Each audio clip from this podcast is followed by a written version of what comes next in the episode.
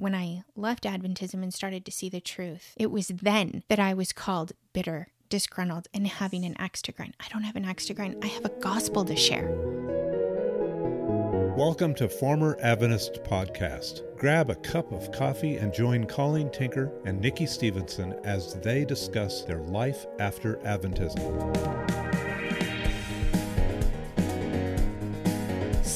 When people say that we formers are bitter and angry, oh, you left because you were hurt or somebody somebody made you angry, um, you just have an axe to grind. I see that in a completely different way now. Yeah. And what I'm seeing is that when we leave, we actually do go through the stages of grief Absolutely. of any significant loss in a life. And the stages of grief, we don't all go through all of them at the same time or in sequence. Sometimes we have more than one at a time.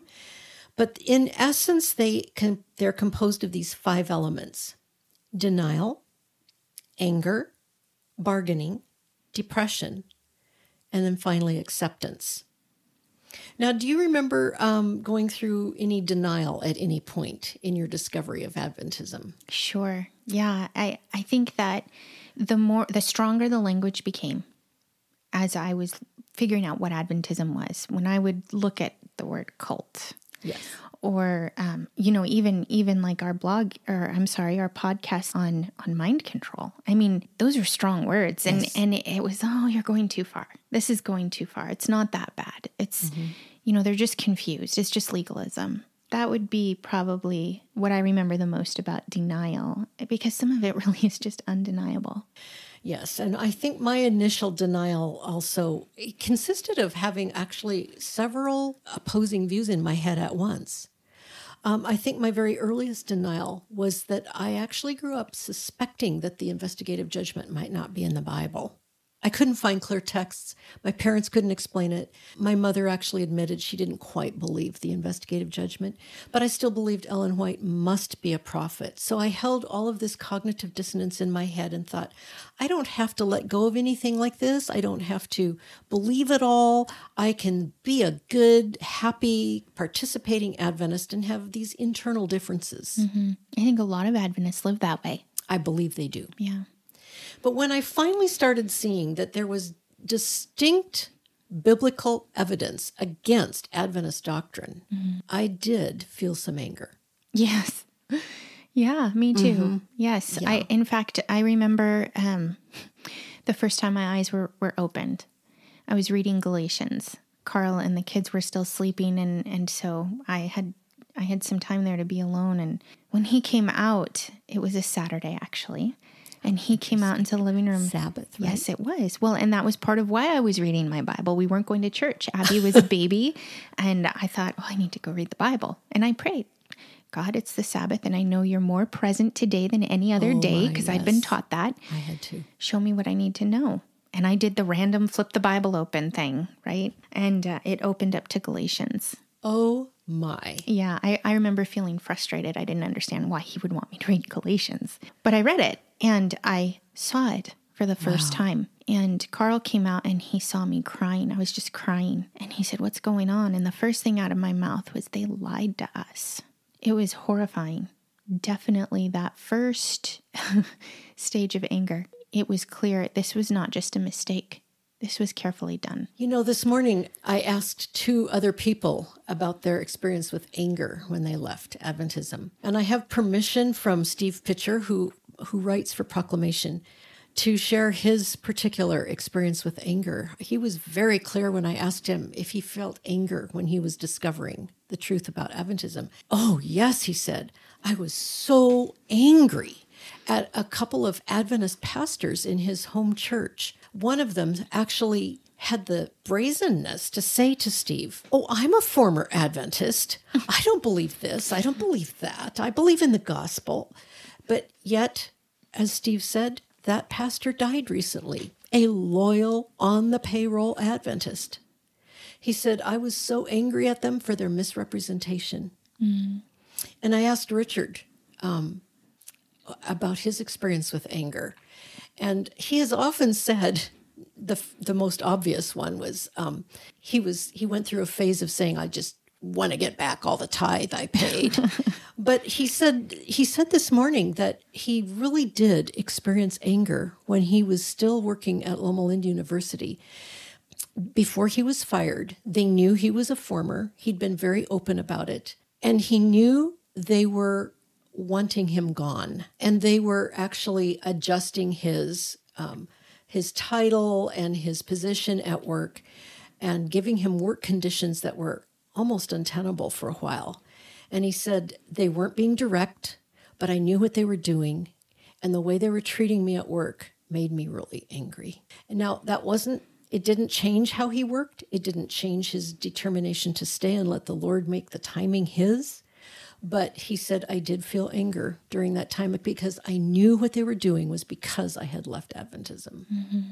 And I knew it was a conflict. It wasn't, Adventism wasn't true.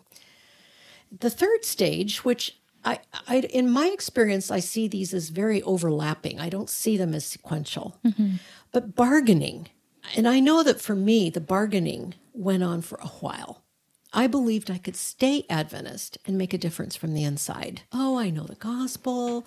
Um, I can teach the Sabbath school class, and um, because Richard and I were teaching a Sabbath school class, and we can make a difference, and we can teach the gospel, and we can help Adventists understand what the truth is, and we can promote it, and we can change Adventism from the inside. I, I thought for a while that was possible. What about you? Well, I just want to say I've heard a lot of people say that actually. And I know some people will even use our Sabbath school commentaries and teach and try to change yes. it from the inside. Very often they true. leave. They end up leaving. Yes. You know, I I'm not sure how long my bargaining stage lasted. I had the privilege of coming out of Adventism while your ministry was in full swing. Mm-hmm. And so I wasn't I wasn't on my own charting a course like you and Richard were in mm-hmm. a lot of ways. Right. So when I left, I definitely had a period of wondering how am I going to continue to be Adventist while knowing what I know now? It was something that I thought a lot about for yes. a few weeks uh-huh. because I got to go to the former Adventist Fellowship Conference. Mm-hmm. And that year it was, I believe it was well, it was the lighthouse one. Was that uh-huh. choose whom you will serve? I, am not sure, but it was a, a call to choose, mm-hmm. a call to make a choice. And beginning with Mark Martin giving his talk, this was in 2010, you can find it online mm-hmm.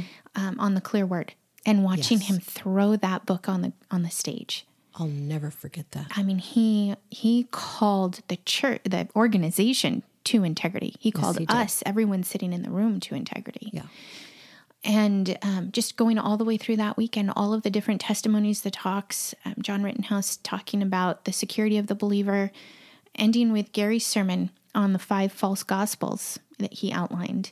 It became very clear to me during that weekend. I had many moments of thinking about this, almost as if I could see two paths out in front of me.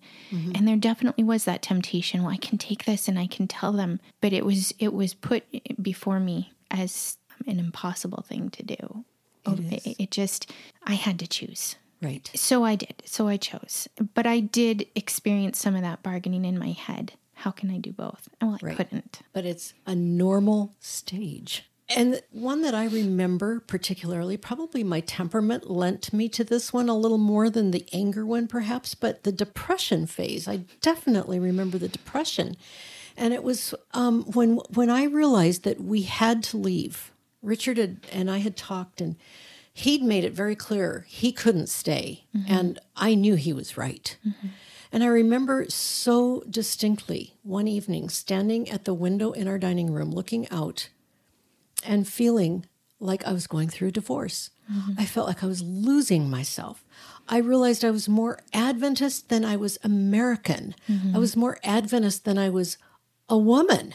I was Adventist. And who was I if not Adventist? And losing that identity, I felt like I was losing myself. I was incredibly depressed. I felt like I was, everything I knew was gone. Except I also knew I couldn't not leave because I wouldn't be true to Jesus. Right. I couldn't say no to Jesus. There was no other choice. No. And I remember sitting at the piano. Richard was um, saying goodnight to the boys and I was just I was just weeping actually, and I was playing that old Shaker melody, "Simple Gifts," and wasn't really thinking. I was just sort of playing randomly by ear, and the words to the song, which they're not terribly profound words, but they started going through my head, and I and it was a, a profound moment for me because the words were. Tis a gift to be simple, tis a gift to be free, tis a gift to come down where we ought to be. And when we find ourselves in that place just right, it will be in the valley of love and delight. And then the chorus was when true simplicity is gained, to bow and to bend, we shan't be ashamed. To turn, and this is where it really hit me to turn, turn will be our delight, till by turning, turning, we come round right. And the Lord used that it wasn't like I said, it's not a profound lyric. They're not profound lyrics. They're not doctrinally rich hymns, words of a hymn. But the Lord used that, and I realized that what was happening to me in losing all of this and turning away from what I knew to something that I didn't know, except I knew who Jesus was finally. I knew that the turning was His doing. He was turning me, and He was going to plant me in that valley of love and delight. Mm-hmm. And I didn't know what that would look like, but I knew I had to trust him and that this was his doing. Would you say that that was your moment of acceptance in the stages of grief? I think it actually was, probably. I hadn't thought of it that way before. But I realized after that night, this was a very shocking thing to realize because as an Adventist, I always heard come out of the world, come out of the world and serve the Lord. You know, we mm-hmm. have to come out of the world. And I mm-hmm. realized that Adventism was the world from which the Lord was calling me to come. Mm-hmm. It was not of Him. It was something that was a deception. That's interesting. When I was at that conference that first year, the thought that kept going through my head, and I wasn't a big, you know, Daniel and Revelation seminar kind of Adventist, but the thought I kept having was, come out of her, my people. And I remember thinking during the conference, wait a minute, that was written to Christians. That's a call for his people to come out of the institutions of the world. And here, Adventism was being laid out before me as an institution of the world. That was a shock. So, acceptance. Do you think, Nikki, that a person can really leave Adventism and find acceptance of that loss apart from the gospel? This is a tricky one. I think I think what I'm seeing is that the people who leave Adventism and go into agnosticism or become just flat out atheist, they tend to cycle a lot through the anger. Yes. They they spend a lot of time with the anger and some of them even I don't know, some of them even seem to be depressed still. They just mm-hmm. seem to keep going through that. Mm-hmm. I know for me, I think I accepted it when I accepted the gospel. But I have to say that didn't that didn't end the sadness and right. the heartache and the because this, the the stages of grief you can go through you know out of order. Exactly and so i think i really did accept that it adventism was what i found out it was mm-hmm. that i had to leave. But then there are so many layers. As kelsey peterson one of the bloggers writes it's like peeling an onion. And and as those layers come off i revisit. I honestly revisit some of the anger but it's in the context of learning the truth about God and learning the gospel and deeper and new new truths about I don't know, just scripture. Every time I learn something new about God, I remember what I used to believe. And yes. and that will take yes. me back to mm-hmm. just how could they do this? How could they how could they take this truth away from so many people?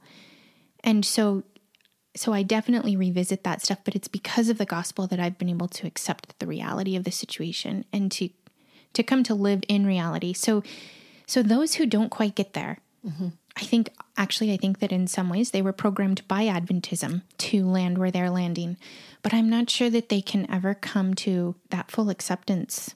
I actually agree with you, and I believe that that underlying all of this is the false definition of Jesus that Adventists have. They don't understand that he is infallible. He is omnipresent even though he has a even though he has a body. Mm-hmm. He has all the attributes of God. He is almighty God and his atonement is finished. And when we believe in him As he said to Nicodemus, we are born again. We must be born again.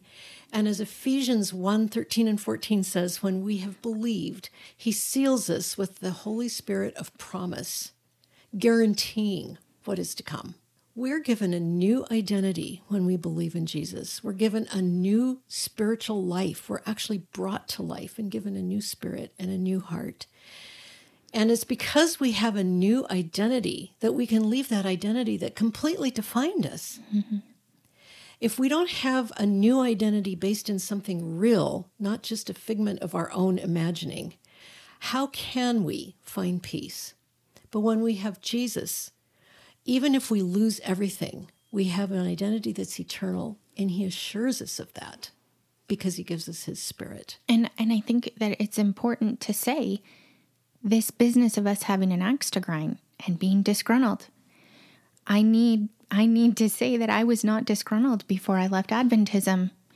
I I loved Adventism. That's I why I was weeping on the couch. Exactly. I, I, I was not looking for a way out. No. If anything, I wanted okay, give me some something to say here to, to Dale's book or to help right. me. You know, I even remember going to pastors and, and asking them questions and they couldn't give me answers. Right. They they would discredit, they'd try to discredit people and, you know, give kind of vague, I don't know, cliches, I guess. Yes. Um, I was not disgruntled. I was no. not disgruntled inside.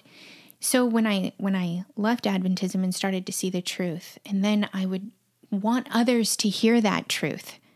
It was then that I was called bitter, disgruntled, and yes. having an axe to grind. I don't have an axe to grind. I have a gospel to share. Yes a Jesus that I know yeah. that can be the new identity for everyone who places their faith in him. It's an identity we can't lose once we have it. Mm-hmm. We've said a lot about this, haven't we? the process of grief, the process of having come out of mind control inside of Adventism and discovering what is real from the from the scriptures. As we close this podcast, I would just like to say this to anybody who is listening.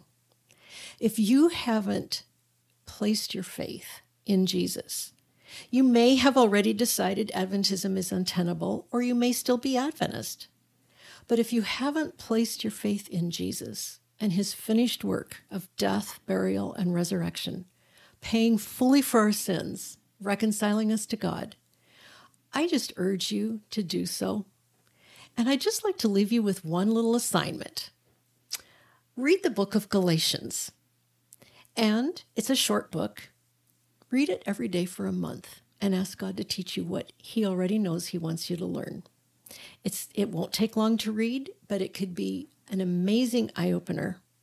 And I would say at this point that everything that I have gone through in having been Adventist, having left, having lost, and having come to know Jesus has been worth it. Mm-hmm. I was never disgruntled as an Adventist. I loved my Adventism, but I actually love Jesus more.